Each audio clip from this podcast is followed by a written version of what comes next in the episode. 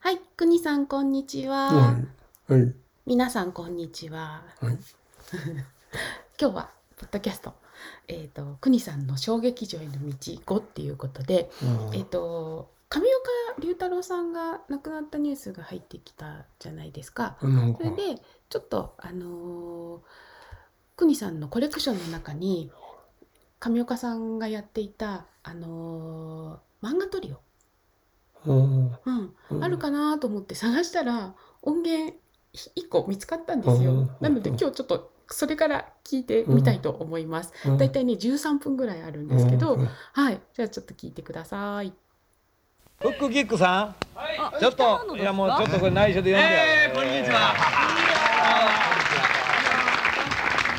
お久しぶりでございまいやー本当に久しぶりですわ久しぶりす。さん、上から見たら毛減りましたな。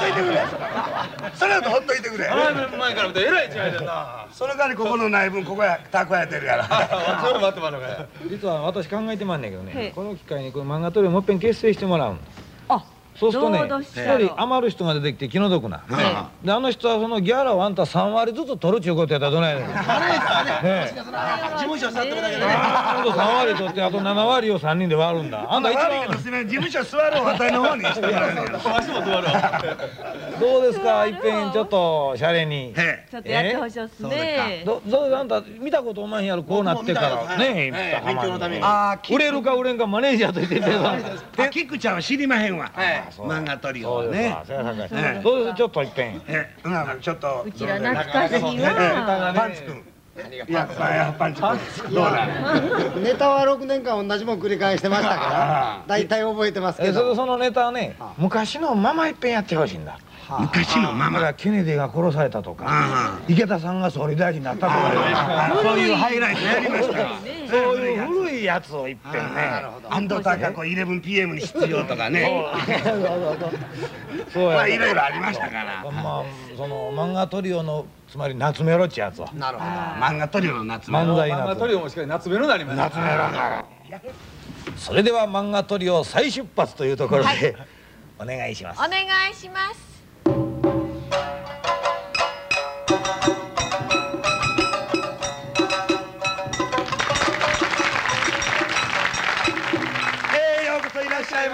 漫画トリオの横山ノックでございます。フックです。パンチです。えー、本当に婚姻嫌なことと申しまして、ね次の立つのは早いもんでございますそうねいたやなと思ってたらもうこれお正月の。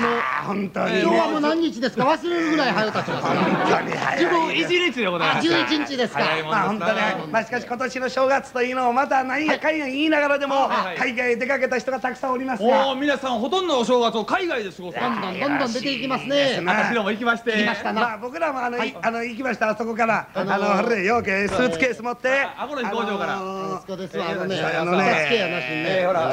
ほら寂しい湖に一人来たの悲しい心。胸の痛みあ痛み飛行場から痛みの飛行場から。ジェット機乗りまして。着いたところがあのアフガニスタンで。アフリカや。違う違う。あの青い目をしたお人形は雨。アメリカあのアメリカのあのロサンゼルスの空港で。偶然お互いあれあのなあの日本人ですから。あの知ってる人や。えーと春の小川。小川さん小川さん。マイク小川って2世の方で。もう一人連れの人がいて。えあの方は日本人の方であの名前は覚えやすい名前太郎よ知り合いで。そうそうそうそう。あの山田のあ山田さん。山田さん。あのどっか勤めてはるんやいてあの出張で来てはるんやて。そうそうそう。どこの会社やったかな。大きい会社やで？朝日放送株式会社。いやいやいやそれほど大きいこともない。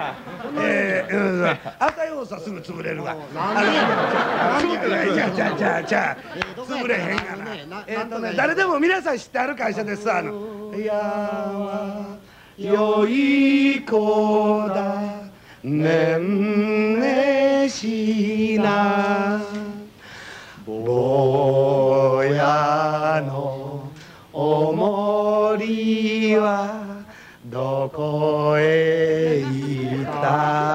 ったまだかもうちょっとや。あの山越えて里へ行った。分かってるわね里の土産に何もろた。この歌かほんまに。でんでんそやそや。でんでん校舎の人やバンバカバンパパパパンバカバン今週のハイライト歩行者の交通取り締まり強化されるはい皆さん今日はね皆さん横断歩道の渡り方をお勉強しましょうね、信号が青になると。はい先生、はい。信号が青やったらゆっくり歩いて渡ります。はいよくできましたね。信号が黄色になると。注意しながら渡ります。はい信号が赤になると。巡査に見つからんように渡ります。パンパカパンパパパパンパパン。今週のハイライト。ハイライト。ハイライト。ハイライト。提供は千倍校舎でした。パンパカパンパパパパンパパン。今週のハイライト。昭和43年漫画トリオ全盛タコ踊り一世を風靡する。見てください見てくだタコ踊りタコさい見て。何がそら俺にもプライドという。いやまあそれだけは。お前しかやるもんおらへんやそういうアホなことねじゃねお前タコなんやから。いやこの頭見てみよお前。国会を務めた人間がタコをタコちょそらなんやねんあやりにくい分かったえがいせよお前漫画トリオの時はこれつけないか何を忘れてんだよお前はほんまにもうあこここここれつけたらできるやんあできる世界の話題夏の謎埼玉県はガナゴーリ生まれ入れたるタコ踊りだよにしなさいパンパカパンパパパパンパカパン本当にね。ようやりましたけれどまあこの高踊りちゃのもはいろいろ。もうそら何回もやりましてね。ちゃんとついてるかいな。邪魔くさいから落としとけ置いとくな置いとくなそんなもんを。お客さんに持って帰ってもらお前えまあしかしね。のお化け持って帰んねんえーまあまあいろいろありました。はしかしねまああのお正月みんなあのゆたっとした気持ちでいてたらこれはいけませんでした。これいけませんあのまあこれから一日一日寒くなります。はいはい。皆さんあの十分ね、あの火の用心気をつけてくださいよ。ああもう火事がもう圧倒的に多いんです。怖いですからそうねこれから一番多なる季節です。そうですよ。もうあの君らでもそうだ、はいはい。あの街ぶわーっと歩いとったらあかん。なんで？あのストリップの看板見て歩いとったらあかんで。ありませんか？街一つ歩いたかって、いわゆるこの標語一つ覚えて、それを頭へしっかり。ひょ兵庫のことだけのくちゃ偉そうことはねいや福ちゃん。わしは兵庫は詳しいがな。怖いな。ほうそれ知らなんだ。いや、怖いな。うんちょっとなええ標語言うで。うん。私もともとね神戸の生まれとかなくて。そうか。兵庫は詳しいからあんた。どうだ東ロードずっと上がってけよ上がっていくほらほらほら山手があって。どんどん上がって再びさんや。ああ高い山や。夜上から山を越して見てみな。綺麗な夜景。港が。窓を開ければ港が何喋よってんな。う知ってるわこの人詳しい兵庫の違うお前も同じ人に合わされてこの。ダブルアホが。兵庫やないかい。違うがあのね僕の言うてんのはポスター。君の言うてるのは兵庫県の兵庫やろそやないか青森県に兵庫あんのか。ディグったやそれは。何ですか？違うあのね、はいはい。やはりポスター。要はあの映画館入ったかってこんな垂れ幕でバーッと出たりこう消防署の前あそったれならるでしょ。そのポスターに書いてある兵庫かいな。そうそうそう。それなら任しといてください。パンチわかんの？よう知ってますから。いいの一つお客さんに。マッチ一本火事の素小さじに一杯味の素と。お前の頭に紙の素と。あからいくでしょ違うがな。要はあどういうたらいいかな。何ですか？火の用心。魚焼いても家焼くな。焼いた魚が泳ぐなら蝶やトンボは鳥のうち。あどんどんパンパンどんパンパン。お前のが一番いいかんやないカツラつけてないから答えるわ。ああまあ実際ねまあこのポスター一つ見たかってそうですよ。君たちやっぱり注意しとかないかんわけ。やそうですよ消防士のグロータルは大変なもんだ大変です。あの一日に3回4回と出動する。そうそう。もうこのファイヤーコートが乾かす暇がないという。濡れたまま再出動我々市民の生命財産を守るために日夜努力してあるんですからね。あのはい。ところでねうん。あの消防車でなんで赤いん。やろなまあアホなこと言うなさその赤い消防自動車を見ると野じ馬の下あんなもん全部昔から赤いと決まってたんまあまあそれはまた消防自動車が最初に赤いいや消火栓近辺やって赤いペンあれも黄色でも画面へんやないか。それが最初に塗ったペンキが赤やったからたまたま赤にしはったやないか誰がさそれ持ってきたその赤いペンキを？違うそんなこと言うんやったらまあ消防自動車なんで赤いかこっちがおとなしい言ってたなんやそれほんならお前郵便ポストはなんで赤いか言うてみ俺の聞いとんな消防車さっきそやからポストはなんで赤い俺かの答えてお前。さん答えたられないかお前がさっきやないお前が悪いやないかお前が大体君が最初にやなそういうこと言い出すからやお前が悪いやないかお前がポンポンポンポンポン久しぶりやっちゅうのに。大体お前らはね愚問愚答や。勝負しねんじゃいけんほか。こんなもんは常識で決まってるやないか当たり前やないか消防自動車赤いなんで赤いかやろ。なあこんなもん赤い言ったら。それはお前消防自動車が赤いのも。郵便ポストが赤いのも。これはみんなとんがらしが赤いからや青とはどないしてくれピーマンは青いだろビービービー隠せ隠せ隠せこれだけやないお前パチまで破れたビリビリビリ年いったらあっち吐くなこれは出動用意のベルやあベルがベルがなってんねやパッチ破れビービー出動用ブー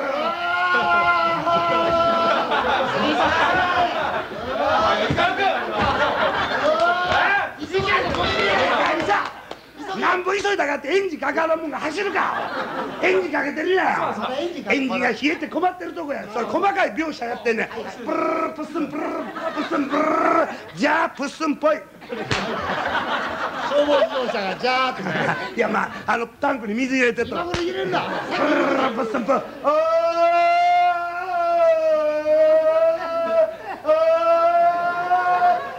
お動いてるやないか動いてるやないかおお動いた動いたいや遊んでるのかよお前あんたちょっとおもちゃみたいな違うやろ動いてるやろ動いてますかお動いてらんなねえ5歳の若き俺がうー言うたらカンカンとおー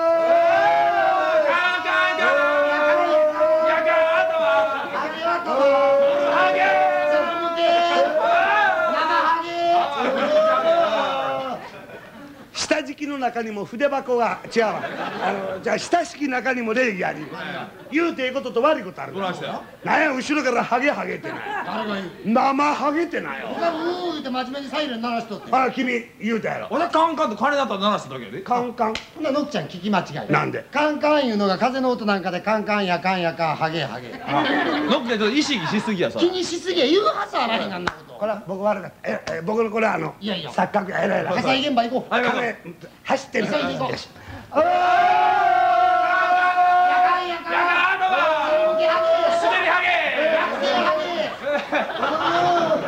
う。どう聞いてもハゲハゲって言われるハゲに滑りハゲ。俺俺のひがみかな。ゲ言うとんやけどな。それ言うなお前。まあこのようにしてね。まあこの火事場。こういうこのお赤い自動車にお世話にならないよ。う楽しい冬を過ごしていただきたいもんでございます。皆さん方の家庭におきましていやガスのガスの元電話かかって話失礼なこと言うな本番の最中に久しぶりにこうしてやって。えーお客様にはね。家から電話かかってんの君とこ何の電話やねんそれ君とこの家火事やこのように皆さんとお話し中もうちの家。うち火事や。団体的火の用心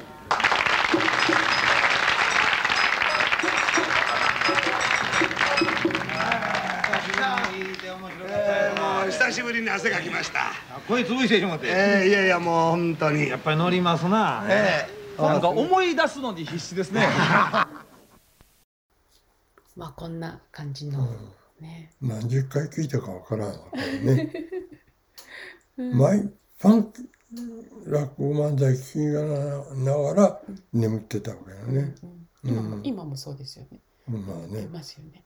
途中でね切るとねうん怒られますからね。うんはい。うんでえっと今日はあのー、国さんのやってきた作品のレコードとかをいっぱいこうあの私年代順に並べたんですね。あで、えっとん69年より以前のに発売されてるんじゃないかなっていうのもしかしたらそのいくつかはもう70年代入ってるかもしれないんですけどあの年代がよくわからないい古いものとかもあってそれをちょっと国さんに見てもらいながら、うん。音を聞きながらなんかそんなことをやっていこうかなというふうに思ってるんですけど、うん。まずはね、えっと伊藤清子さん。うん。伊藤清子さんのが結構たくさんあってですね。うん。でしかもねすごく古いの。うんこれ。あえっ、とね「星からの便り。ああああったね。あ知らん世界」知ってます？覚えてる？なんとなく。これね国さんが多分編曲うん。とかしてますよね。うん、うん。ちょっと音聞いてみましょうか。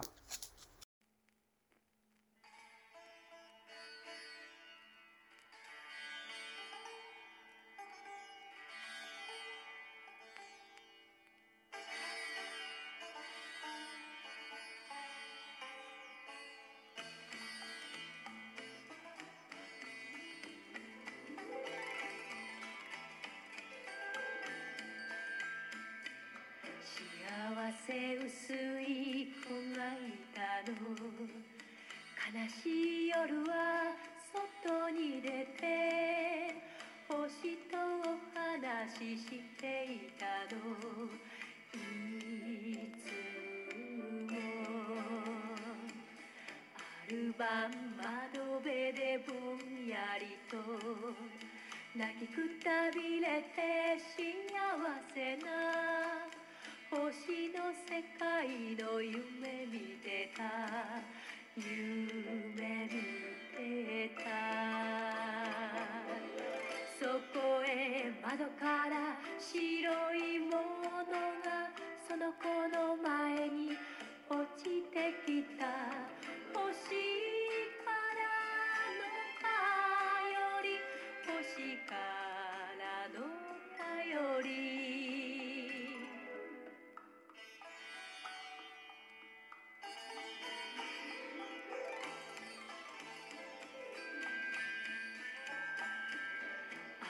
たは心のきれいな子。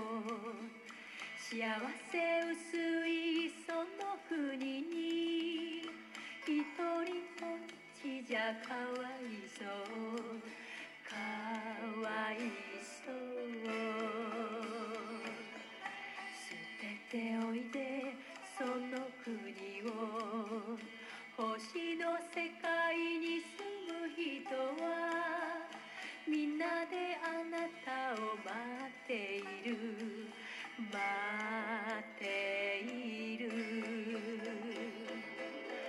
の子にやっと幸せが来てその子は星へ旅に出た。信じて信じて星からの頼り。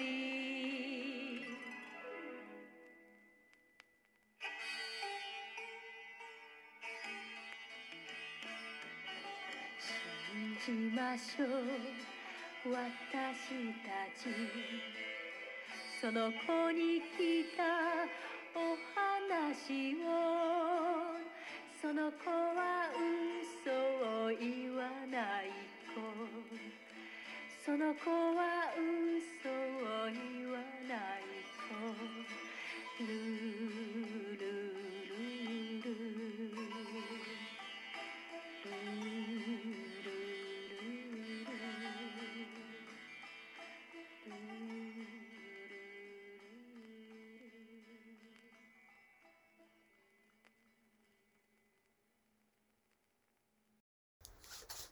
タールから。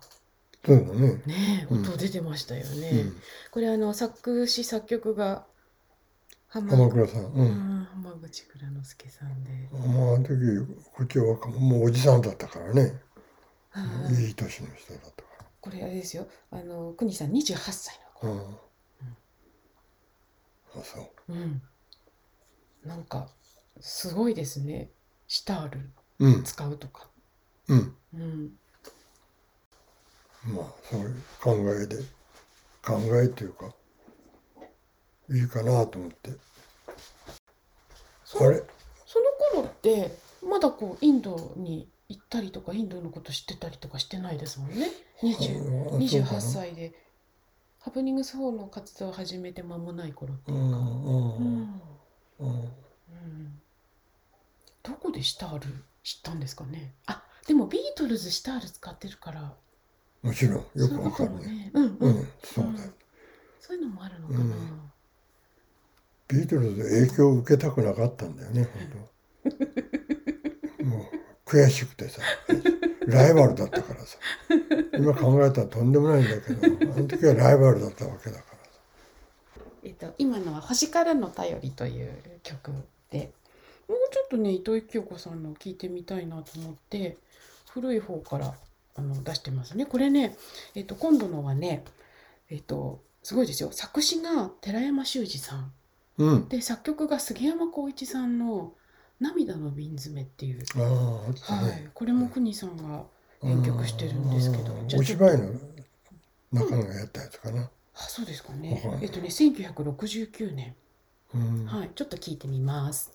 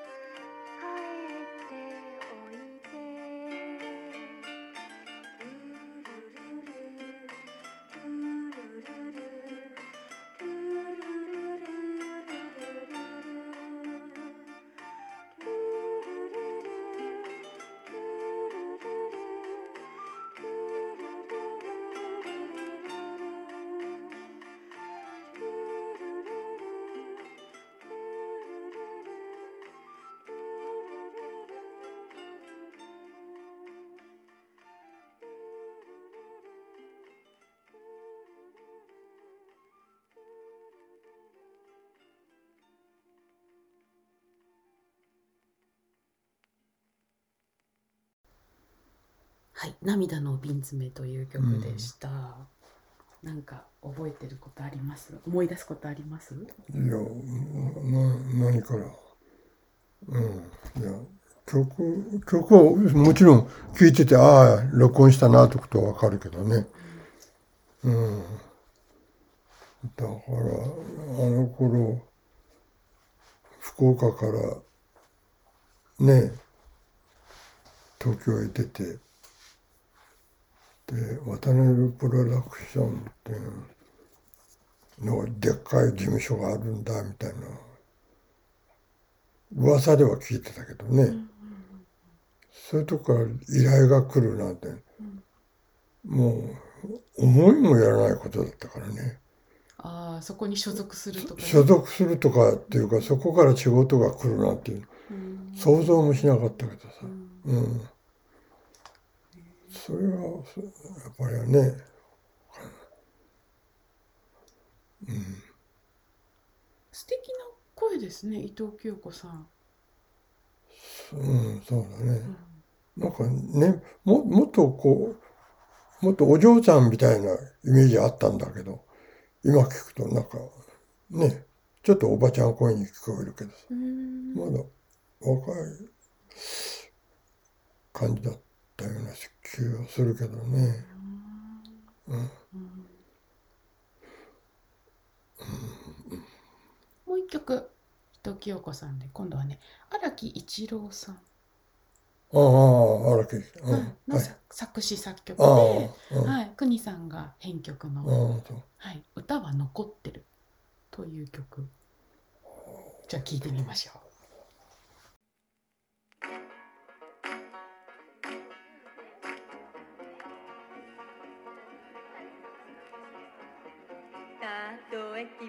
いつか僕にさよならしても涙はこぼれ落ちるけどまだ歌は残ってる「ランラララランランラララランランララララララン。ランラ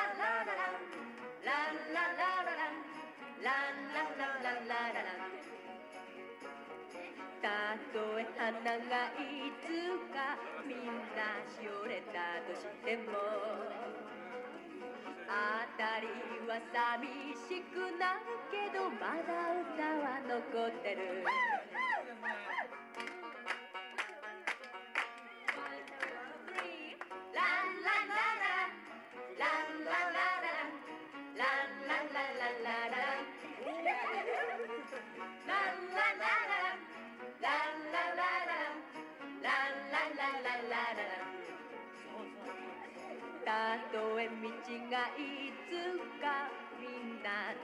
たとしても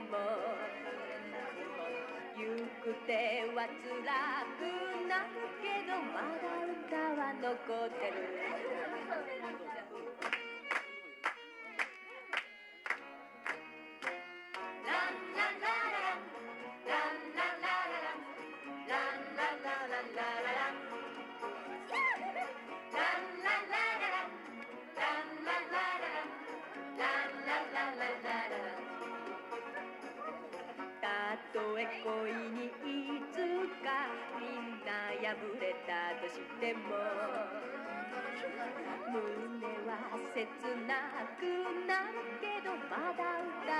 こって。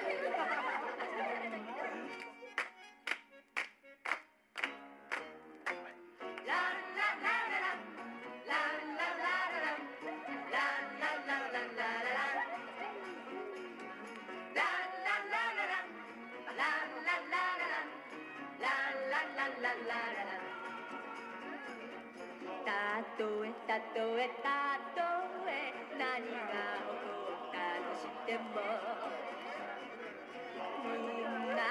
心の中にまだ歌は残ってる。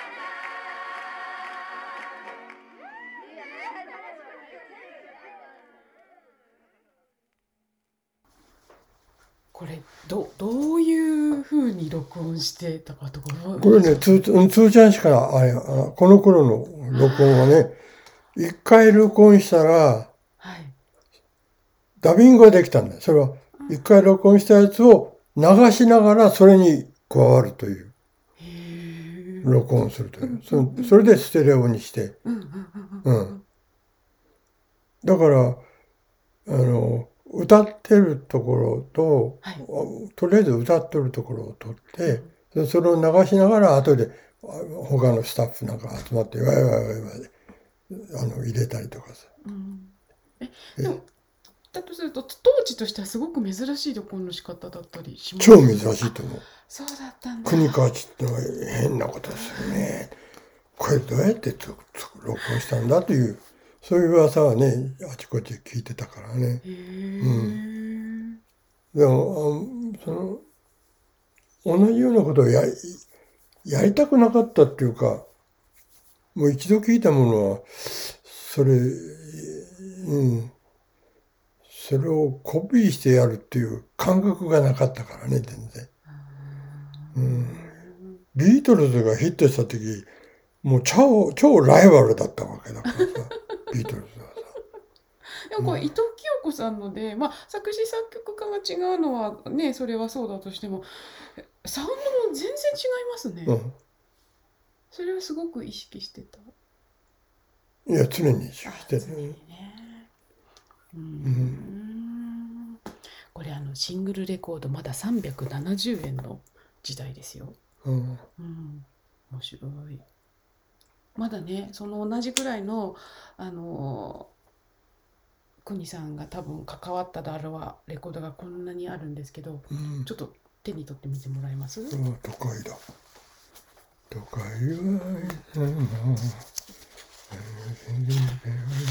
ちょっと聞いてみてもいいですか、ええ。これもあいやあのき聞いてみます都会にね。後で流しますね風に吹かれて目黒祐樹さんねまだ元気なのかね。目黒祐樹さんお元気ですよねあ、そうう。んへうんえ。飛行機の中で一回会いましたよねあ、そうだっけ。うんあ、前の席にいたんだ。そうそうそうそうこうして見ると思い思い出す。思い出すでしょ？聞くともっと思い出すでしょ？なんか、じゃあちょっと目黒祐樹さんの「風に吹かれて」を聞いてみたいと思います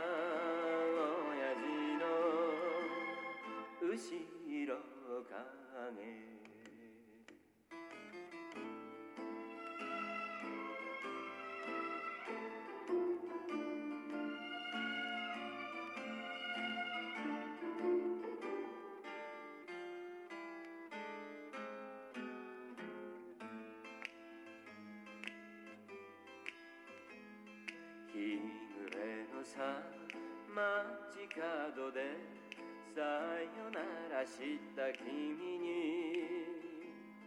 会いたくて会いたくて一人で歩くのさ。風に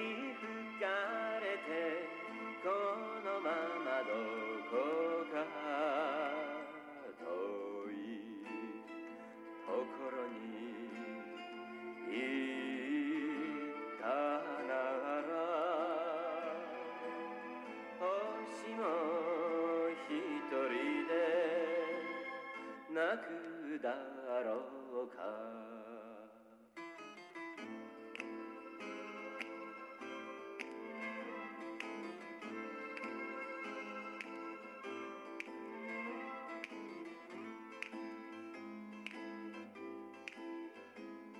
親父とさ酒飲んでさ笑ってみたいのさ。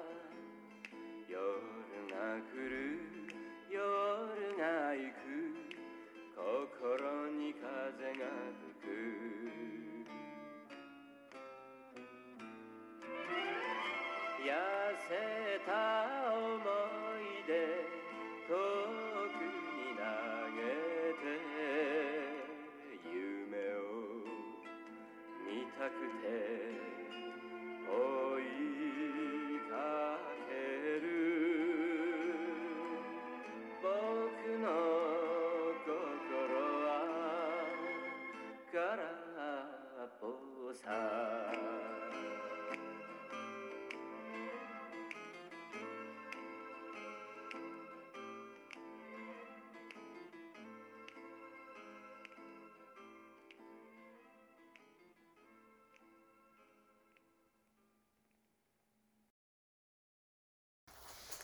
上手ですね目黒祐樹さん。うんそうだねなんかこの時代のってすごいこのこの時代っていうかあの国さんのその上京してきてハプニングス法で渡辺出版入ってあ渡辺音楽事務所入ってでなんかやってた仕事のものってなんかすごく昭和って感じ、うんですね。そうかもね。うん、でもサウンドが全然昭和って感じじゃないですね。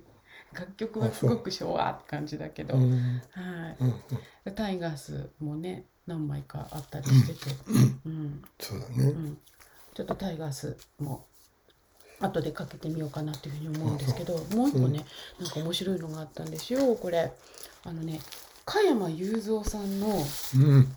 あら。はい。加山雄三さんのねえっとね「幻にアマリリアああ守り。だはいはい」でこれも国さんうん。編曲してるでしょ、うん。してるよ。ね。うん。うん。加山さんはねね。うん。先輩でしたっけ？先輩。ああのねどこだったっけあれ。でレコーディングの時にもう超大スターだからね。あの頃。ー当時もね。加山さんはも。ううんうん若大将。それでうんわかるうん。であのレコーディングの時にあのマネージャーがつついてきてさあの、はいはい。うん、で「おいおいおいカムさんとこ挨拶行ってこいよ」って言われてさ「あそうですか」ってさ。であ挨拶行った記憶あるんだよね。なんか土間みたいなとこあってさ土間っていうかうん。だからあの加山さんがいてでなんか自分で何て言ったか分かんないんだからなんかよろしくお願いしますかなんかそういうこと言ったような気もするんだけどね。うん。ただね確かに「よろしくね」とかいうそういう言葉一言言われたんだよね。うんよろしくねかな。ありがとうねかな。なんかわかんない。けどそうそう一言だけ言われてでもうこちらは直立不動でね「はい」って言ってね、うん、頭が深々下げてね。引き下がったという記憶があるんだよね。大スターだったからね。うん。あの記録を見るとね昭和43年1月5日発売。で私生まれてなかったんです。うん、であのバックの演奏編曲もやってるんですけど、うん。ハプニングス4が、うん。あのバックで演奏しているっていう、うん。はいはいはい。じゃあちょっと幻のアマリリアをはいかけてみたいと思います。ああ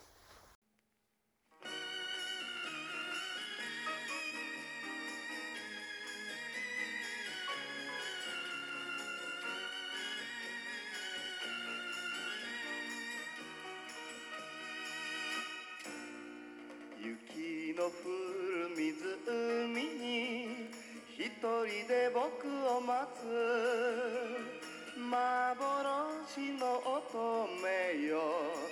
愛しのアマリア悲しみに濡れるともしびかき立てながら小さな船浮かべて君のもとに行こう。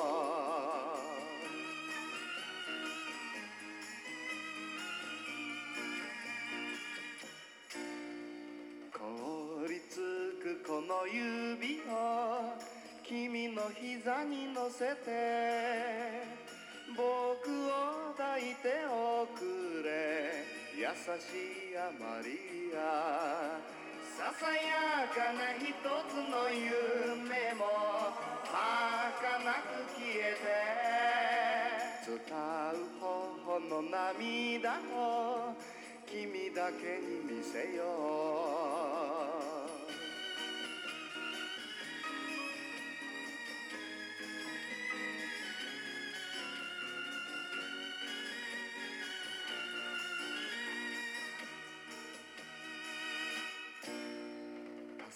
黄昏の湖にいつでも僕を待つ月の光よりも綺麗なアマリリア虚しい幸せを捨てて君と二人で氷の花を摘めば流れゆくよぎりよ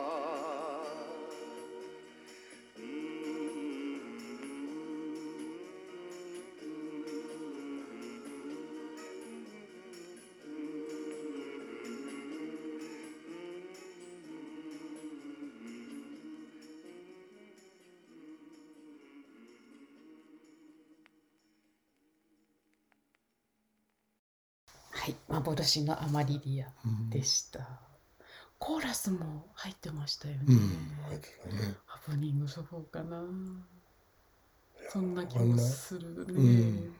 そんな気もするし。うん。結局ハプニング4は鍋プロも行ってて途中から解散しちゃったからね。うん。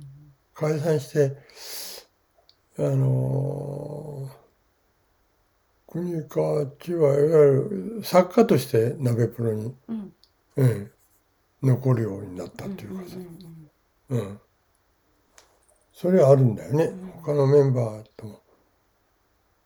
別れちゃってさ、ペペとかさ。石松君とかね、うんうん。まだこの頃は68年だから。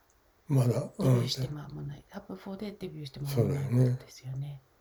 本当にペペにしてもね石松にしても犯罪やらなければよかったんだけどさ。犯罪？あ言わない方がいいのか。そうだよね。才能あったんだけどね。はい。いろいろねやってきたののこう何？芸能界入って最初の頃の仕事集でした今日。どうどうですか？うんなんか一度なんかいろんなのがわーっと思い出すあいいですね。一気にはもう蘇ってくるというかね、この年代のもう一回今度の時にやりやりたいなっていうふうに思います。はい。また付き合ってくださいね。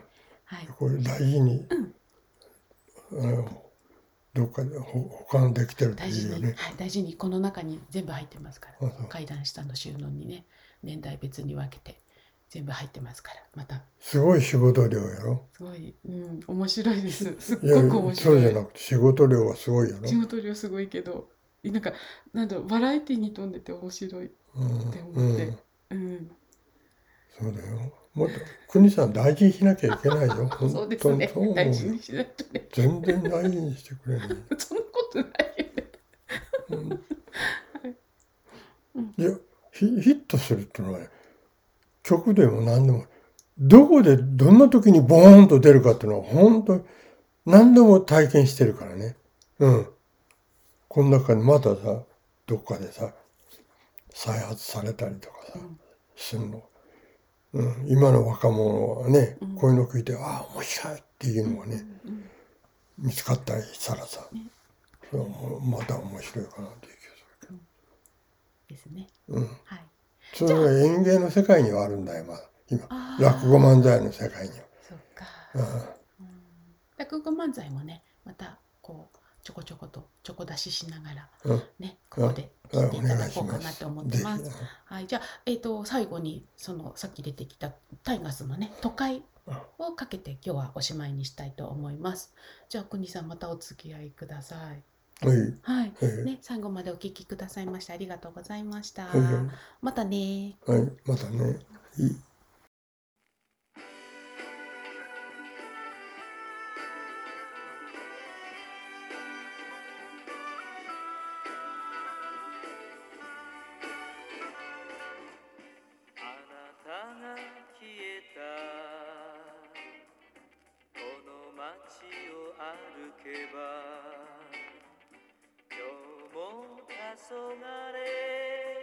寂しく